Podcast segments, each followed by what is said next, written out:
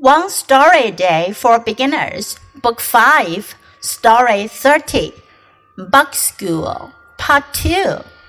Spider begins to cry. Tears run down his face. The insects make fun of Spider because he is different. All insects have six legs, but spiders have eight legs.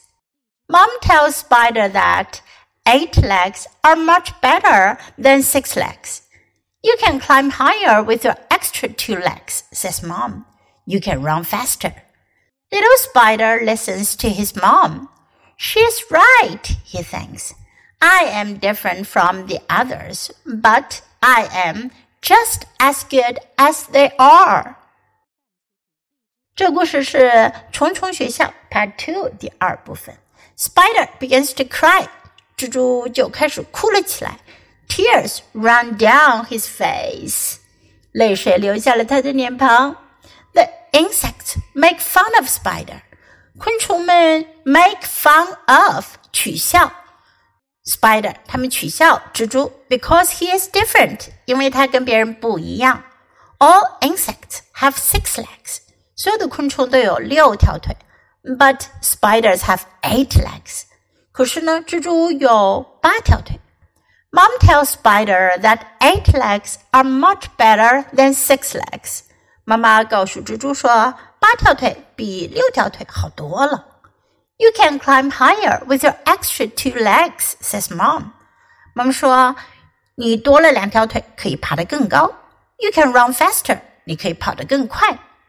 Little Spider listens to his mom。小蜘蛛听着妈妈讲。She's right, he thinks. 他想，她是对的，妈妈是对的。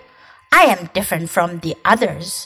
我跟其他人不一样，but I'm just as good as they are.